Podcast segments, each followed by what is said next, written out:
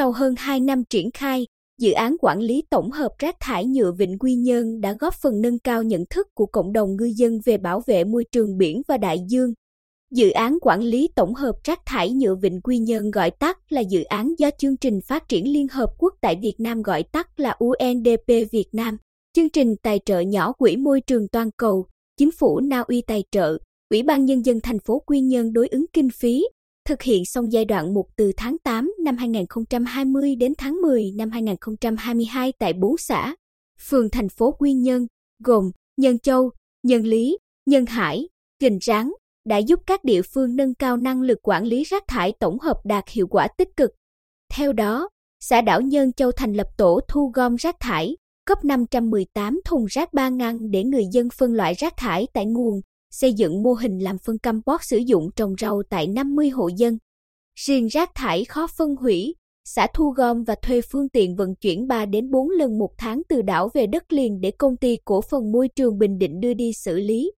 Ông Hồ Nhật Lệ, Chủ tịch Ủy ban Nhân dân xã Nhân Châu, cho biết dự án đã giúp nâng cao nhận thức người dân cùng chung tay giữ gìn môi trường sạch đẹp, giúp xã thực hiện tốt tiêu chí môi trường, phấn đấu về đích nông thôn mới nâng cao vào năm 2024.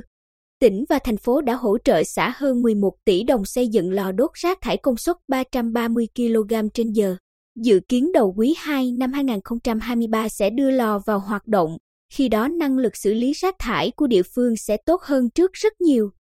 Với sự hỗ trợ của dự án, xã Nhân Hải triển khai mô hình phân loại rác thải tại nguồn, nhà hàng phục vụ du lịch, sử dụng vật dụng hạn chế rác thải nhựa, áp dụng quy định 100% hộ dân bỏ rác đúng nơi, theo giờ quy định từ 17 đến 22 giờ hàng ngày. Ông Nguyễn Tôn Xuân Sáng, Giám đốc Hợp tác xã Dịch vụ Du lịch Thủy sản Nhân Hải, cho biết rác thải nhựa được người dân giữ lại, phân loại bán cho những người thu mua ve chai. Còn rác thải sinh hoạt thông thường được hợp tác xã thu gom, công ty cổ phần môi trường Bình Định vận chuyển đi xử lý tần suất một lần một ngày, rác thải nguy hại thu gom 2 đến 3 lần một tuần. Hợp tác xã cũng được giao quản lý, bảo vệ 12,1 hecta rạn san hô tại đảo Hòn Khô để làm du lịch cộng đồng. Chúng tôi thường xuyên lặn xuống biển thu gom rác thải trôi tấp vào rạn san hô để bảo vệ hệ sinh thái biển, khai thác tài nguyên du lịch bền vững. Dự án cũng hỗ trợ xã Nhân Lý xây dựng 4 mô hình quản lý rác thải. Ông Nguyễn Thành Danh, Phó Chủ tịch Ủy ban Nhân dân xã Nhân Lý, cho hay trong bốn mô hình, thì mô hình bãi biển du lịch không rác thải nhựa phát huy hiệu quả cao nhất. Bên cạnh bố trí các thùng rác, điện chiếu sáng, pano tuyên truyền dọc bãi biển, việc lắp hai camera giám sát để theo dõi an ninh, quản lý môi trường trên bãi biển khiến người dân nâng cao ý thức, chấm dứt tình trạng đổ rác, xà bần, chất thải ra bãi biển như trước. Nhờ vậy, cảnh quan môi trường của xã sạch đẹp hơn. Nhìn chung, dự án triển khai góp phần nâng cao ý thức của cộng đồng ngư dân Vịnh Quy Nhơn trong việc giảm thiểu rác thải nhựa để bảo vệ môi trường biển và đại dương.